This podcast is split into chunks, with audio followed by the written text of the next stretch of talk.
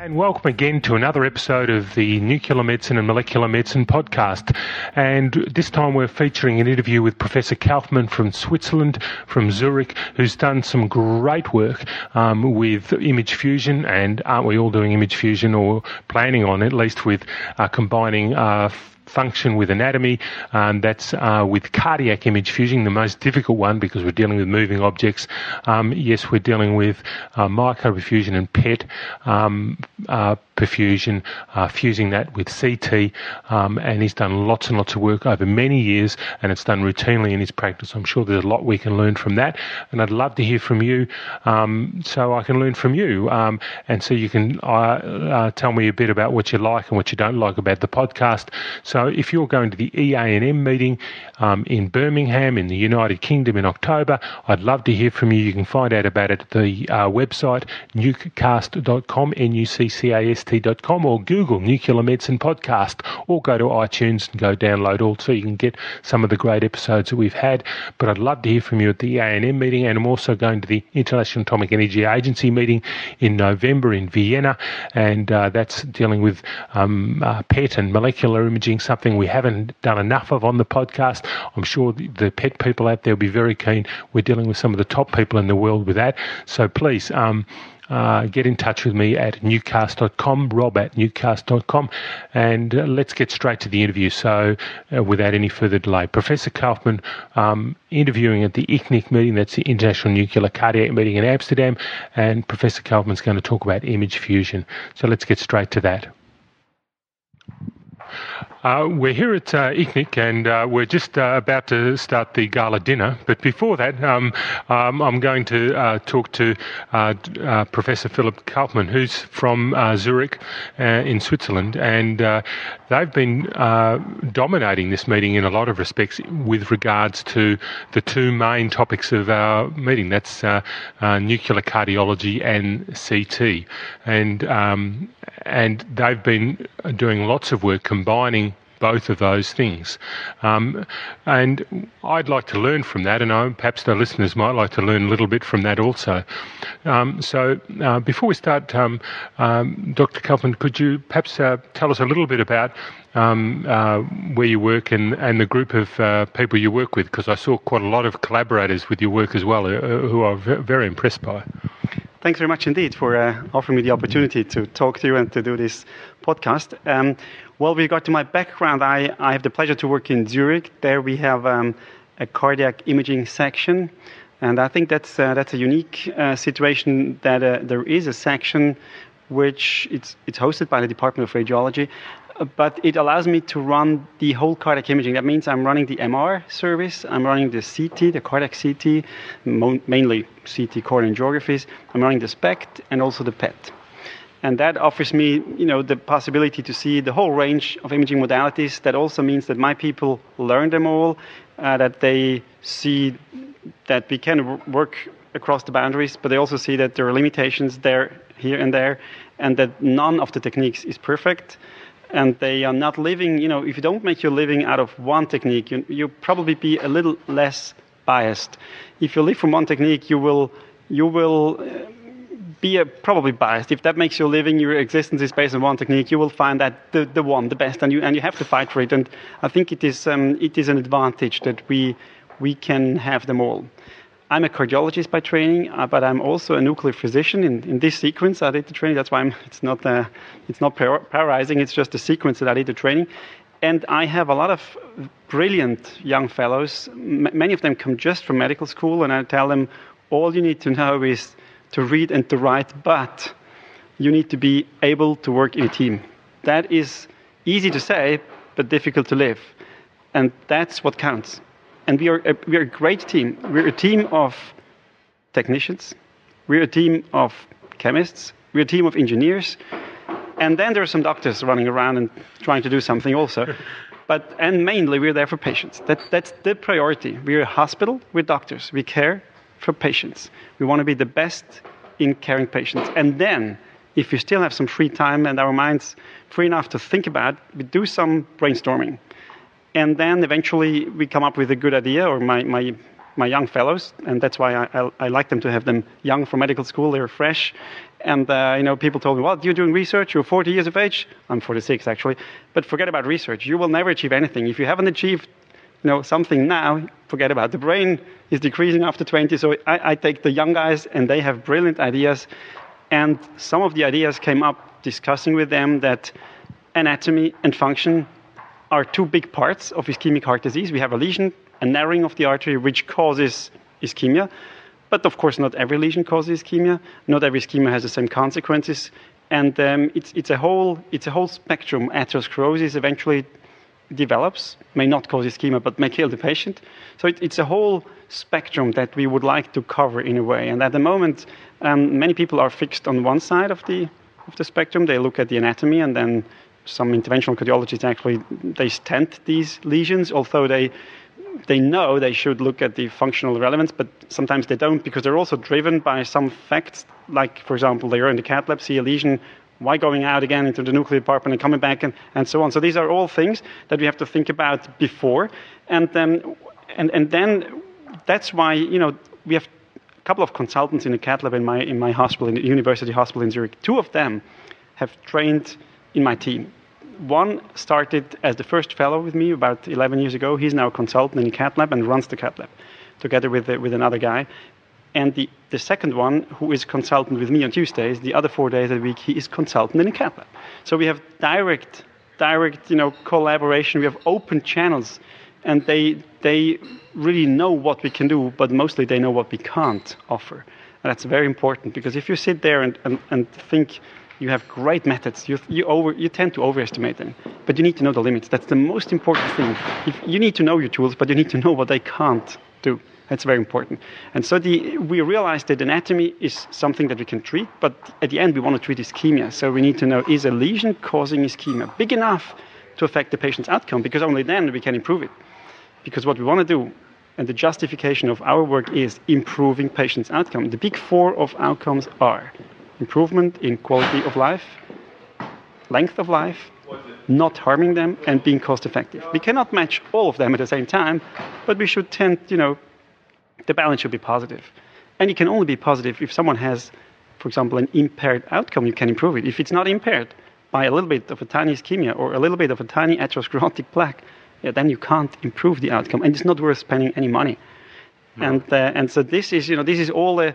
This is all about what we think imaging should do. It should image the disease, it should show that we can assess the risk, it should predict prognosis, and it should, at the end, guide an appropriate treatment strategy which improves patients' outcome and, it, and is cost-effective. And we're on the way on that, and there is a lot of pieces of the great big picture puzzle that are being produced. And our group had the privilege that, for some reason, we were able to convince some people in the industry, one of the big vendors, Um, that we could be their alpha site, which where they send their engineers, or they invite me to the engineers. We have phone calls every week. I, we, I can give them my input. What do I expect from a new technology? And then eventually their marketing guys think, okay, it's it's even possible for marketing. Maybe maybe some ideas they thought it may be great or it may be useful, but marketing at the end kills it, or the other way around. They think that's a funny idea, but marketing would work. So um, so that's how we collaborate, and then we get prototypes. And we can try to run the prototypes. We can give direct impact, direct input to them, the engineers. We develop things, and then at the end it turns out that it was not the absolute perfect idea, but we learned a lot, and then we go in another way. Right. So this is collaboration with all the all the players. Patients, they matter a lot because we're there for them, and their comfort is is our absolute aim. So if they tell me, look, this machine is horrible. You know, one patient told me, I prefer a C A T than a scanning your machine. That really, you know, I was sitting there a week and thought, my God, we did something terribly wrong. Because if that, if that is, is what is, you know, perception is reality. If they perceive a non-invasive test worse than an invasive one, then, then definitely something went wrong. So I, I talk with the patients a lot. I talk with their family members. That they, you know, I show them the machine and tell them, do you think that you will get them claustrophobia, or do you think? And then they tell me, look, if it would look like this or that, then maybe I, I would feel comfortable. And then we think whether this can be realized or can be suggested at least. So there's a lot of dynamic. I think being open-minded, keep the field dynamic, and having a lot of young people bringing their brain and and and sharing the enthusiasm with me. That is that is what makes the job great. And with this, we, we came to the idea to to look for hybrid imaging. Hybrid imaging means to me, I get a piece of information on anatomy, coronary lesions, and I get a piece of information on the perfusion, which tells me if there is a lesion, it's going to be this one which causes ischemia, but not the other one, so that I can guide the interventionalist. Sometimes in the C A T lab, I see several lesions. And sometimes in the perfusion scan, if I'm happy enough that the patient got a perfusion scan before going into the C A T, I see maybe one perfusion defect, but in the C A T I see several lesions. Now, doing this side-by-side analysis and matching that, integrating mentally the two parts of, of the information, it can be terribly hard, because in the nuclear scan, we have a rough idea that the anterior wall is the L A D and the inferior wall is the R C A. But, the, but the, it's not always. It's not always like this at all. And and then um, there was a nice paper. Uh, there were two of them. One just recently showed that about fifty-five percent of the patients have a territory matching that what is written in the textbook. You know, a territory assignment to the arteries. And what about the other forty-five percent? The, exactly. if, if, if, if it happens to, that you're among those, and it happens in forty-five percent of the cases, obviously, uh, well then, um, you know, so you, you would like to be more more certain that the treatment and the stent they're going to put, which can harm you, is going to give you such a benefit that it outweighs, uh, you know, the the harm by far. So this this was the idea. The, that's where it all started, and we have developed right. on that. And the most denosed vessel is not necessarily the, the one that's causing the, the disease, or perhaps the most denosed vessel leads to an infarct, in which case you, there's no point re-stenting that. You're looking at what's going to benefit the patient. Exactly. And, and by combining those images, that means that you're going to um, give the correct treatment, and perhaps you're going to do a few less stenting, so you might actually save some money as well. Absolutely, because if you look at the recent data, last year in March, there was a great publication in the New England Journal of Medicine. They took five hundred thousand patients in the U S who got an elective invasive coronary angiography. Not even forty percent of them had a lesion in the C A T. Not even forty percent. That means that sixty percent anyway went for nothing. Then, but you know, one in thousand dies. And contrast. And contrast causes renal disease, doesn't it? Of course. And oh, it causes anaphylaxis, doesn't it? And it, gives, it kills and the, people at a measurable rate. Oh, and the coronary artery, I mean, the C A T in the coronaries may kill one in a thousand in a diagnostic coronary angiography, so you, you count how many. And then the radiation they get is much higher than the non-invasive imaging. Well, it turns out that the forty percent had a lesion. Now, how many of these you can justify to go to the C A T? Because not all of these with a little bit of a lesion would require then a stenting. Yeah. And that's so, so half of the patients are done anyway, because with the non-invasive, we don't even send them to the C A T. The other half, probably half of them again, wouldn't need to go to the C A T, because either they have no ischemia or they have a small ischemia where a C A T is not justified, because medication is as good, which has been proven in the COURAGE trial yes, uh, two, two or three years ago, which, which holds true for for length of life and quality of life, because the COURAGE two publication in England showed that the quality of life was even equal, not only the length of life, but also the, the quality of life after twelve months, the curves merged perfectly. That means, that it doesn't mean, and, and don't get me wrong, it doesn't mean at all that making a proper diagnosis with an angiogram and making a good treatment with a stent is, is of no use, not at all.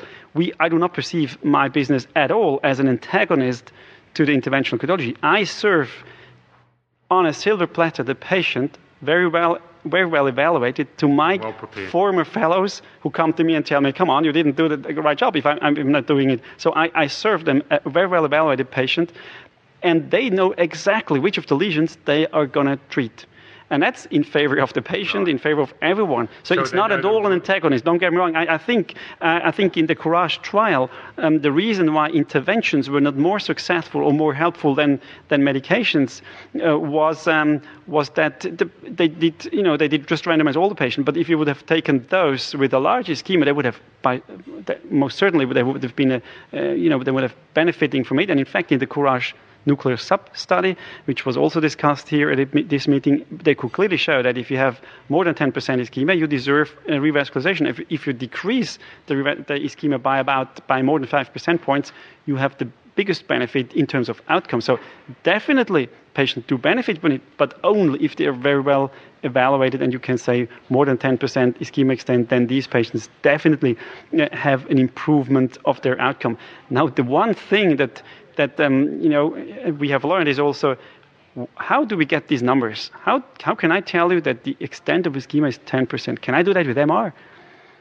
Now, at the moment, the answer must be no, because I, if I do an M R perfusion, I, I may have three or four slices of the heart. I, I can, of course, not tell you how many percent of the whole heart this is, but because I just have three or four slices. Or with ultrasound?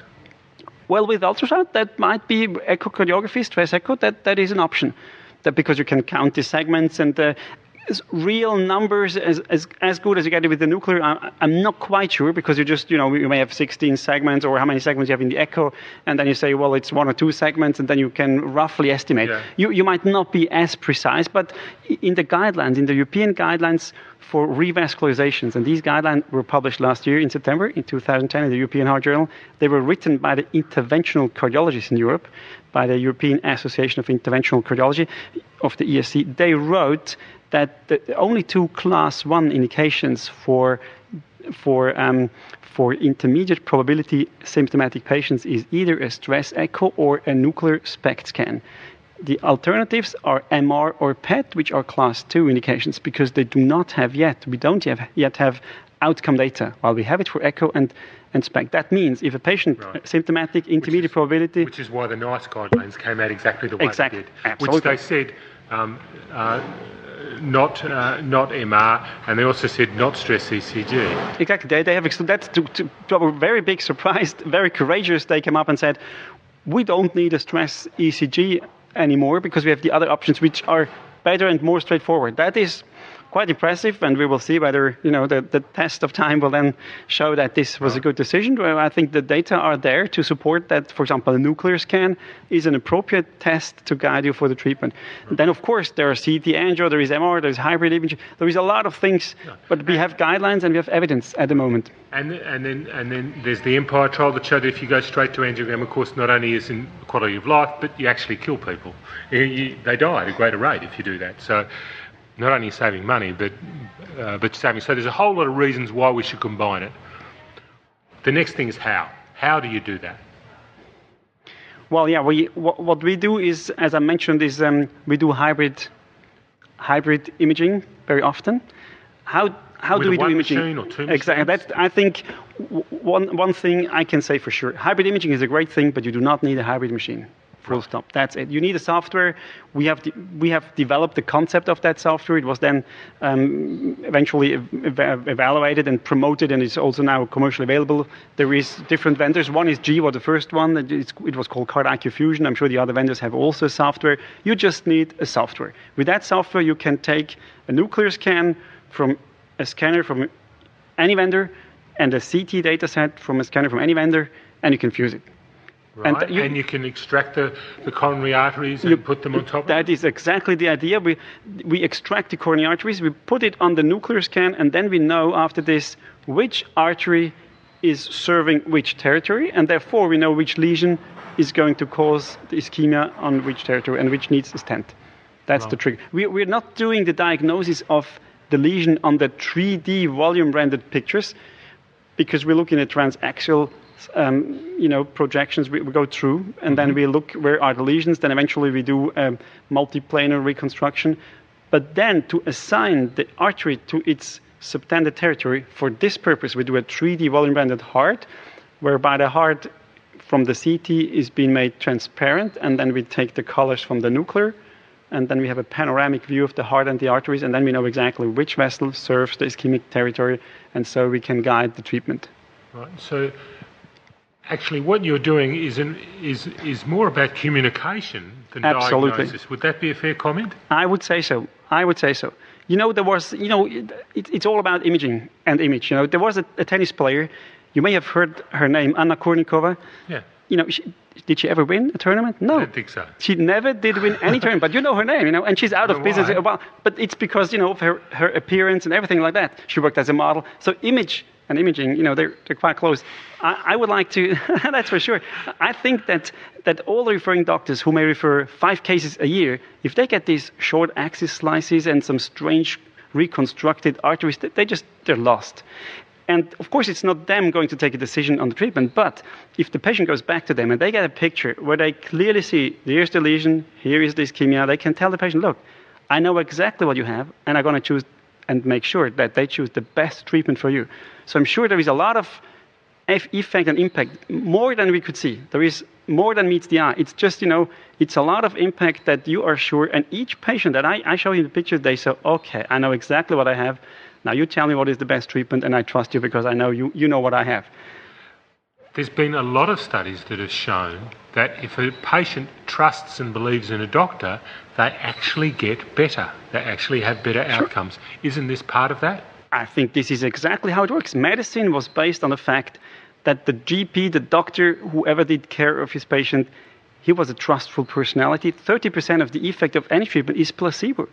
But you have to work for this placebo. You have to make sure that that the patient is giving his full trust. He lies his life eventually in your hands. So you, you need to be, you know, you need to give some tender loving care, but also to be to, to prove that you are that, that you that you are. You, you are competent in what you're doing, and and one could be that you can visualize them, because you know these pictures tell you more than a thousand words. That's why the calcium score is not working in terms of improving compliance of the pa- patient of for stop to smoke. You know, stopping smoking. They they wouldn't st- if they're telling you, you know, Eggertson's score is five hundred seventy-three. It's pretty high. They say, well, I don't care about it. But if you show him a heart with a lot of calcified plaque, and eventually in his chemo, he would say, okay, I understand what you're talking about. So not only do we need to produce these pictures, but we need to actually transmit them to the cardiologist yes. and to the G P, and, you know... Essentially... Communication is really, that's key.